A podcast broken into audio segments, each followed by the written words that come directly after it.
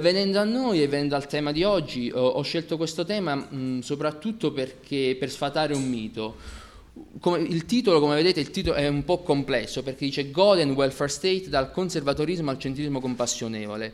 Devo subito dire che eh, la, dire, il desiderio di ogni persona che si occupa della teoria del diritto è quasi sempre quello di, di occuparsi un po' di filosofia politica, però io mi occupo di diritto ecclesiastico e non ve la prenderete se magari sarà una cosa un po' da dilettanti, però eh, lo dico tra virgolette perché in realtà il tema è caldo negli Stati Uniti e in Europa non è percepito come così caldo, perché nel, nella dinamica politica americana il termine cioè conservatorismo compassionevole, i legami fra religione e diritto sono molto forti.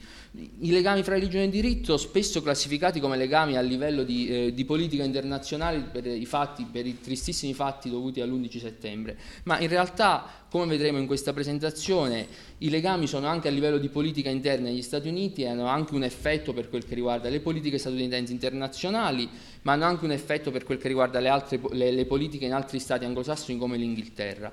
Partiremo dando una definizione del conservatorismo compassionevole e delle relazioni fra God e welfare state. Successivamente inizieremo quelle che sono proprio le opzioni di policy eh, che hanno portato diciamo, a questo legame fra il diritto e la religione, nello specifico la Faith Based Initiative, che è stato uno degli assi, delle, eh, uno degli assi portanti delle politiche interne del presidente Bush.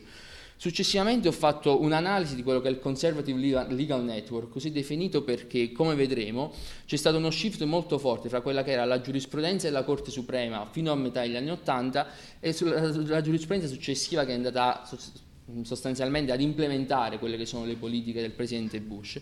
E poi verremo a quello che è stato definito il centrismo compassionevole. Questo è un libro uscito di recente da John Di Giulio, che era il direttore dell'Office for Faith-Based Initiative.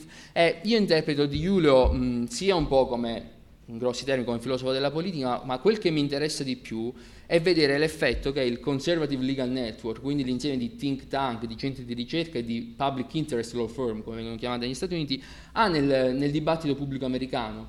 Perché quello che è l'effetto, secondo me, poi andremo a vedere come, che il Conservative Legal Network ha avuto è quello di cambiare totalmente il focus della discussione nel contesto americano, da un contesto che leggeva il primo emendamento della Costituzione come divieto assoluto di aiuti economici alle comunità intermedie e nello specifico ai gruppi religiosi, il Conservative Legal Network ha avuto in realtà un effetto di eh, quasi di spostare il focus della discussione, di eh, cambiare proprio i termini del dibattito americano e vedremo come. Interessante notare che eh, tutto questo dibattito sul eh, conservatorismo compassionevole si riverbera anche nelle discussioni inglesi, nella politica americana rispetto agli aiuti all'estero e soprattutto eh, rispetto al contesto italiano. C'è da dire che la presentazione è basata su fonti particolari eh, che non sono le fonti che io almeno avrei utilizzato per un dibattito accademico in senso lato universitario, ma vista la particolare natura della se così la possiamo definire, struttura epistemica che ci ospita, quello dei think tank è un mondo particolare, è un mondo particolare che ha degli obiettivi particolari che sono quelli di avere un'influenza nelle politiche pubbliche, quindi non solo obiettivi di studio ma anche obiettivi di influenza. Questo si evince benissimo da queste pubblicazioni che ho citato e che fanno parte insomma, del dibattito acquisito e consolidato del, negli Stati Uniti sulla natura dei think tanks. Una nota metodologica, eh, mi sono preso la libertà di citare questa cosa, di, eh, questa breve citazione di, che Bruno Leoni fa di Bacone, perché dice i giuristi parlano come se fossero vincolati. Ecco, questo sarà, non sarà un discorso vincolato, ma sarà un discorso fra le categorie epistemologiche, se, se così le possiamo definire, abbastanza in libertà. La domanda a cui proveremo a dare una risposta è questa che Marvin Olaskin propone nel libro Conservatorismo compassionevole recentemente edito da Rubettino in traduzione, che è l'ultimo dei libri della produzione di Olaschi. La domanda è, se ti dessi 500 dollari da spedire ad un'organizzazione che si occupa degli indigenti, rimanderesti al Dipartimento della Sanità e dei Servizi Sociali di Washington? Questa è la domanda a cui il conservatorismo compassionevole tenta di dare una risposta. Quindi chi è, in realtà, ha, la domanda è chi è che deve gestire, chi è che lo fa meglio, chi è che gestisce meglio i servizi sociali. Le soluzioni Ovviamente quelle proposte dal conservatorismo compassionevole non sono quelle di mettere un cuscino su una sedia elettrica per alleviare i dolori di, una, di, un'eventuale, di un'eventuale, morte, ma eh, la risposta la troviamo in tutta una serie di, ehm, di, pubblicazioni che sono le pubblicazioni di Olaschi, ma soprattutto la ricaviamo da una vicenda biografica molto importante.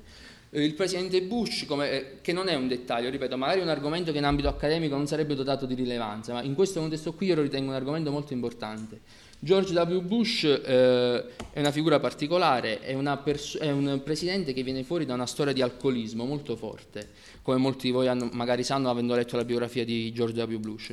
E, George W. Bush ha trovato, come dire, eh, eh, ha trovato ristoro oppure ha trovato nuove ragioni di vita dal suo alcolismo proprio eh, grazie all'aiuto di un gruppo metodista religioso, religione a cui deciso, lui ha deciso di afferire. Grazie all'aiuto, alle cure e a questo processo di rinnovamento, eh, di rinnovamento religioso, George W. Bush trova la, la, sua, la, strada della sua vita, insomma.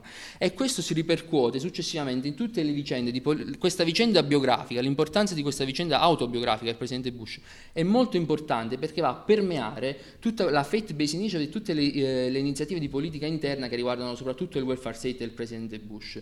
Interprete di tutta questa traduzione di welfare state è Marvin Olasky, eh, un, profes- un professore ex trotskista comunista, poi convertitosi al conservatorismo, che dal 92 in poi, il termine conservatorismo compassionevole c'è da dire appare nel dibattito americano alla metà anni 80, però riceve una trattazione sistematica grazie a Marvin Olasky che con questi tre libri, a partire dal 92 al 2000, dà diciamo, un, inquadramento, un inquadramento teorico al problema. Da sottolineare che il libro del 2000 sul conservatorismo compassionevole viene distribuito a tutti i parlamentari repubblicani al momento di insediamento prima, del, del, primo, del, del, primo, governo del presidente Bush come, eh, come, modello di riferimento per le policy che il Partito Repubblicano dovrà adottare negli Stati Uniti riguardo al welfare state. Uh, cosa che il conservatorismo compassionevole tende subito a sfatare è che i conservatori non si interessino dell'equazione conservative welfare state diciamo sia da sfatare. In realtà, secondo il conservatorismo compassionevole, non è così. Il, conserv- il conservatorismo compassionevole dimostra un'attenzione specifica ma con soluzioni diverse a quelle proposte dal Partito Democratico Americano problemi del welfare state. Questo perché il conservatorismo compassionevole è basato su una diversa impostazione antropologica e qual è questa diversa impostazione antropologica? La domanda che Marvin Olasky si fa in conservatorismo compassionevole è i democratici promettono di aiutarvi, di darvi di servizi sociali, ma nessuno in realtà si è mai chiesto perché il povero si trova in questa condizione, quali sono le ragioni della caduta in povertà. E il conservatorismo compassionevole eh, opera questo passaggio che Stephen, eh, Stephen Goldsmith eh, eh, diciamo, enuclea, il passaggio che si, dall'idea che sia lo Stato a dover risolvere i problemi sociali alle persone come soggetto primario della vita sociopolitica, eh, cioè, questo che cosa vuol dire? Che in realtà quello che il conservatorismo compassionevole tende a, dimos- tende a, a, diciamo, a, valutare, a dar valore, è il progetto di, eh, di, vita individuale della persona, il progetto di responsabilizzazione dell'individuo. Secondo il conservatorismo compassionevole, il welfare state, così come gestito tra, direttamente dallo Stato, tende a deresponsabilizzare l'individuo. Questo è chiaro eh, anche da, da, quello, eh, da, quello, che emerge dalle pubblicazioni del professor Flavio Felice, che è un diciamo, uno degli interpreti principali del... Mh, mm, loro, chiamano, loro si, si, definiscono Catholic Neocon in Italia e Flavio Felice ha riportato molte delle pubblicazioni dei conservatori compassionevoli, dei conservatori compassionevoli in Italia. Quindi abbiamo una valorizzazione dei corpi intermedi che però si scontra eh, nel contesto americano con quello che è il primo emendamento e soprattutto con la establishment clause del primo emendamento. Cosa dice il primo emendamento della Costituzione americana? Congress shall make no law respecting an establishment of religion or prohibiting the free exercise thereof. Quello che ci interessa è soprattutto la prima clause del primo emendamento perché dice che eh, il congresso non dovrà, diciamo, detto così in grossi termini, aiutare i gruppi religiosi, nessuna forma di finanziamento è prescritta per i gruppi religiosi. E questo emerge chiaramente dalla, dal leading case che ha guidato la giurisprudenza della Corte fino sostanzialmente a metà degli anni Ottanta, quando abbiamo l'insegnamento del giudice Renquist, il primo il giudice conservatore molto importante della presidenza della, della Corte Suprema. La, il caso Iverson vs. Board of Education ci dice chiaramente che nessun tipo di tassa, nessun trasferimento diretto, se così vogliamo dirlo, è possibile dallo Stato ai gruppi religiosi. Eh, lo Stato non potrà neanche eh, emanare una legge che aiuta una religione, alcune religioni o che preferisce una religione rispetto ad un'altra. Questa è la reinterpretazione di quello che Thomas Jefferson aveva chiamato il wall of separation between church and state. In realtà che cosa succede tra il 96 e il 2008? Tra il 96 e il 2008 una, ci sono tutta una serie di iniziative volute dal presidente Bush che cercano dire, di ribaltare questo principio separazionista fra Stato e gruppi religiosi e, tend- e, tendono di mettere in atto una, tutta una serie di policy atte ad aiutare i gruppi religiosi. Nel 96 George W. Bush è governatore del Texas governatore del Texas commissiona a Marvin Olasky e tutta una serie di altri professori un report, cioè, eh, si insedia una task force e questa task force dà il risultato del lavoro di questa task force è questo report Fate in Action a New Vision for Church State Cooperation in Texas. Che cosa si evince da questo report?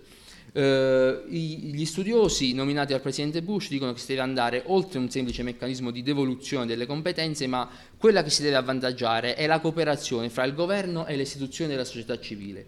Quindi già nel 96 c'è un progetto chiaro di valorizzazione delle istituzioni intermedie rispetto all'intervento diretto dello Stato. Il presidente Bush questo lo fa, questa è la mia interpretazione, tramite tutta una serie di executive orders. Che cosa sono gli executive orders nel contesto americano? Tut- noi li chiameremo dei regolamenti, insomma. Questo perché? Perché, come, come ho detto prima, c'è questa violazione grossissima costituzionale eh, rispetto all'aiuto diretto da parte dello Stato. Allora il presidente Bush, aiutato dai suoi consulenti, mette in piedi questa strategia facendo cosa? Avocando le competenze a livello amministrativo ed emanando tutta una serie di executive orders per bypassare la violazione costituzionale. Strategia che si rivelerà vincente, perché dal 96 al 2008 la, la, la strategia messa in piedi in Texas verrà riproposta esattamente a livello federale. Nel 2006 abbiamo l'emanazione del Personal Responsibility and Work Opportunity Reconciliation Act. Qui, da, qui siamo uh, sotto la presidenza Clinton. Presidenza Clinton, il senatore John Ash, Ashcroft, uh, repubblicano, uh, aveva già parlato con Bush delle iniziative sul Texas e voleva anche lui aiutare, diciamo, favorire questo processo di devoluzione di, di fondi e di, competen- di competenze rispetto al welfare state ai gruppi religiosi. Allora c'è l'emanazione di questa section 104 del Personal Responsibility and Work Opportunity Reconciliation Act che rispetto ad alcune tematiche, sono quelle che la disciplina vede eh, descritte nella subsection A2, quindi sono tutta una serie di competenze, penso alle scuole, eh, penso all'accettazione dei vouchers eh, rispetto ad alcune tematiche eh, ben precise, penso soprattutto alla, a tutta la vicenda molto indicata degli, degli ospedali privati, soprattutto quelle gestite dalle confessioni religiose, provvede una serie diciamo, di facilitazioni rispetto alla, alla, gestione diretta dei trasferimenti federali dallo Stato rispetto ai gruppi religiosi per la gestione di queste cose. A guidare eh, il, il, processo di drafting e di, poi di, di, implementazione, se così si può dire, cent- sono alcuni specialisti del Center for Public Justice, un think tank appartenente alla galassia, se così si può dire, conservatrice, eh, eh, che produrrà successivamente una guida alla Charitable, eh, Charitable Choice Legislation.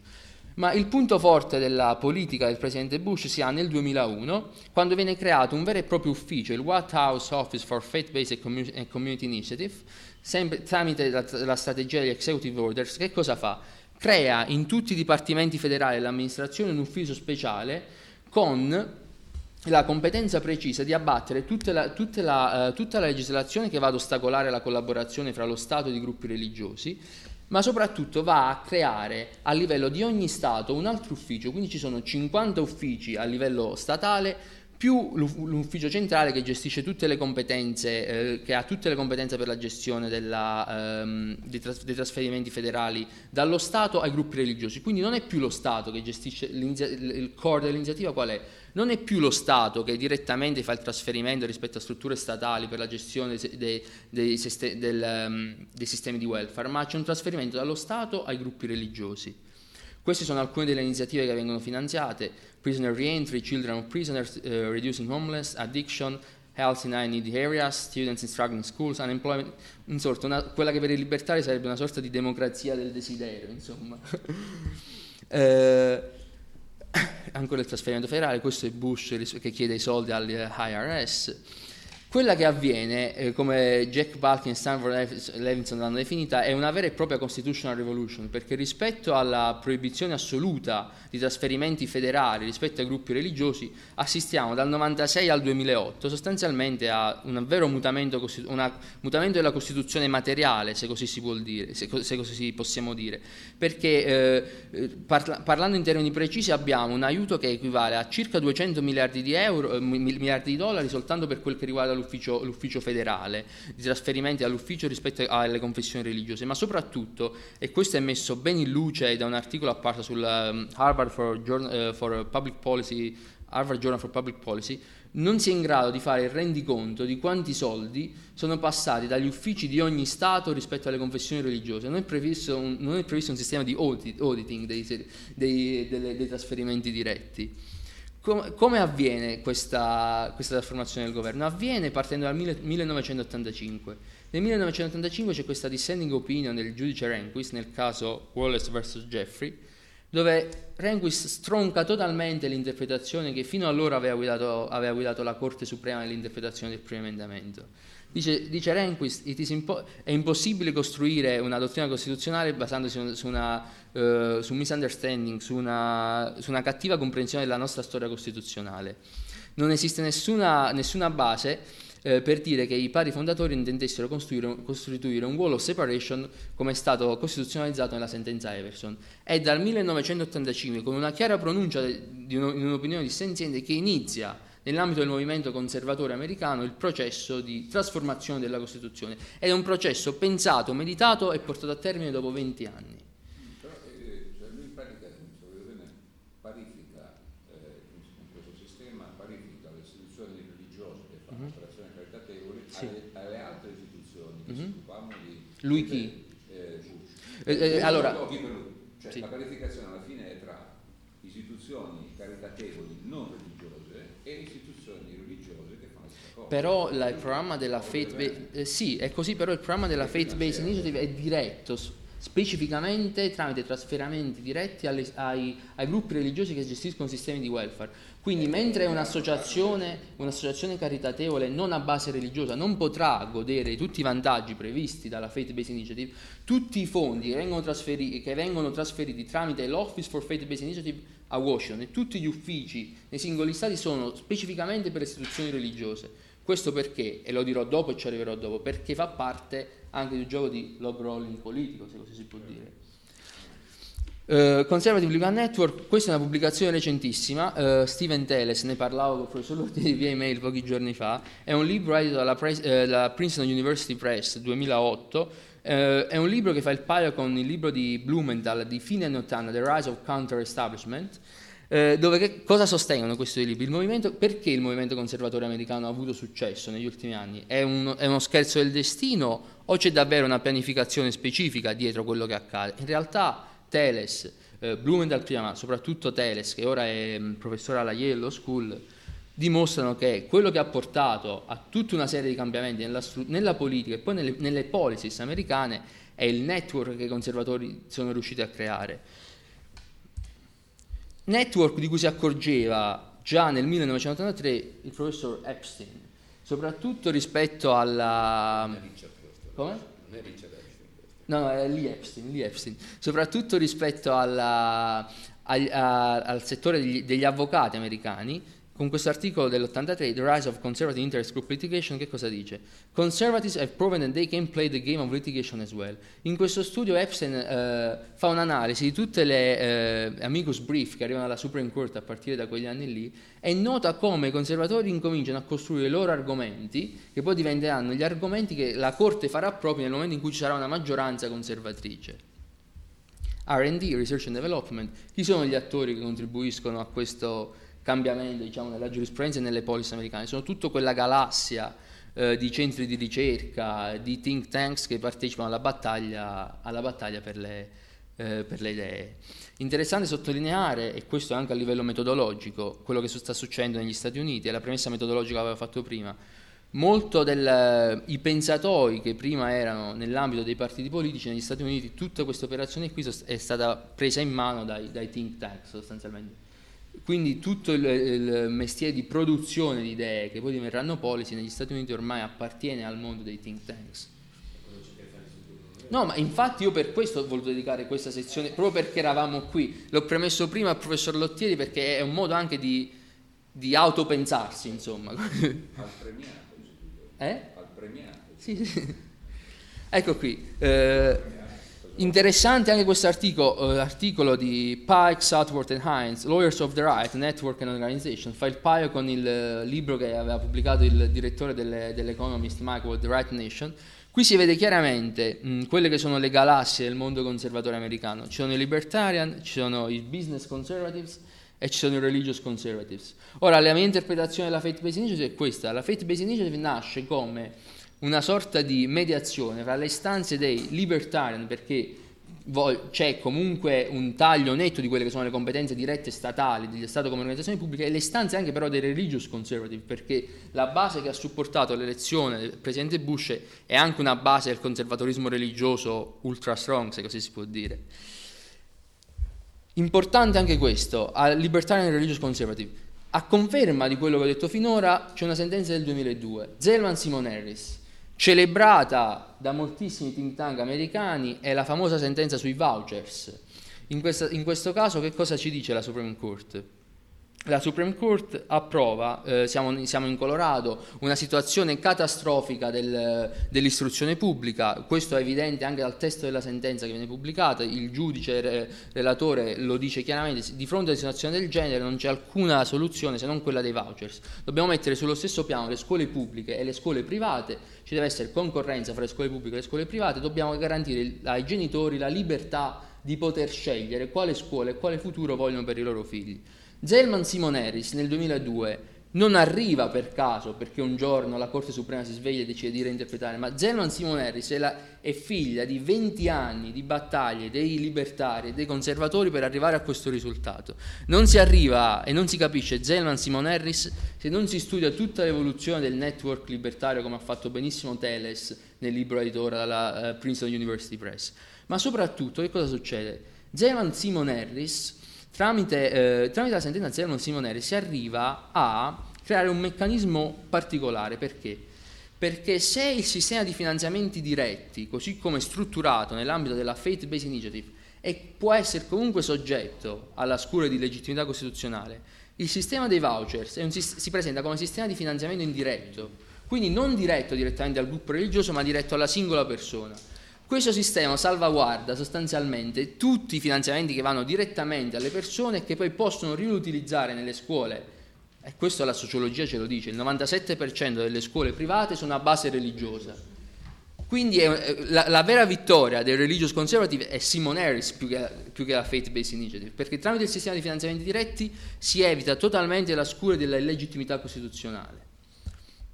Compa- eh, eh compassionate centrism. Eh, cosa fa cosa riesce a fare? E questo è il termine è ripreso ancora una volta dal libro di Di Giulio. Cosa riesce, fa- eh, cosa riesce a fare il network conservatore? Riesce addirittura a far cambiare idea all'altra parte.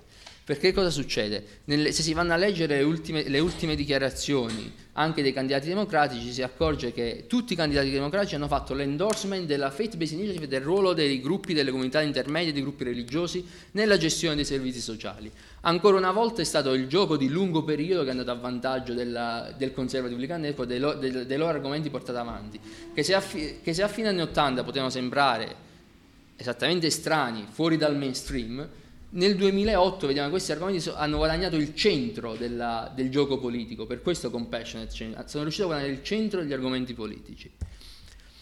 Dice John Di Giulio, not be but think Catholic, e qui c'è un riferimento alla, tutta alla, alla dottrina della sussidiarietà e quindi alla valorizzazione dei corpi intermedi.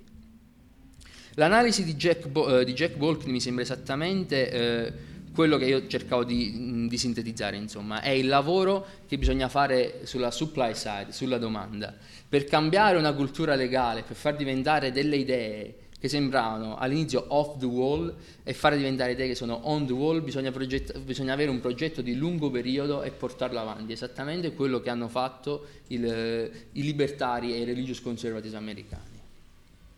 Ovviamente le idee hanno delle conseguenze, questo è uno dei principi... Eh? Appunto, le idee hanno delle conseguenze. Tutto il dibattito su Stato e società civile che c'è stato negli Stati Uniti in questi ultimi anni si riverbera, ad esempio, anche nelle discussioni che si hanno in Gran Bretagna. In Gran Bretagna, the idea of connected society, there is, there is such a thing as society, is not just the same thing as the state, David Cameron. Già Tony Blair nel suo discorso al FateWorks aveva criticato il centralismo del governo e aveva, sostenuto di voler valorizzare il lavoro delle comunità intermedie, nello specifico dei gruppi religiosi. Queste due cose sono ben chiare in, questo, in un policy paper della Policy Exchange, che guarda caso siamo in Inghilterra, come si chiama? Compassionate Conservatism. Il termine ha fatto il giro, della, eh, ha attraversato l'Atlantico e passato dagli Stati Uniti all'Inghilterra. Non esiste nessuna, nessun autore, nessun filosofo politico che aveva mai parlato di Compassionate Conservatism in Inghilterra Guarda caso, il, subito dopo il dibattito americano, tutto si sposta in Inghilterra. E si sposta in Inghilterra anche rispetto all'analisi dei gruppi religiosi. Questo libro Landscape of Voluntarism lo spiega benissimo. Ci sono tutta una serie di policies messe in atto dal governo Blair e che David Cameron intende far su ed, espand- ed estendere, che valorizzano il ruolo dei gruppi religiosi nella gestione dei sistemi di, di welfare.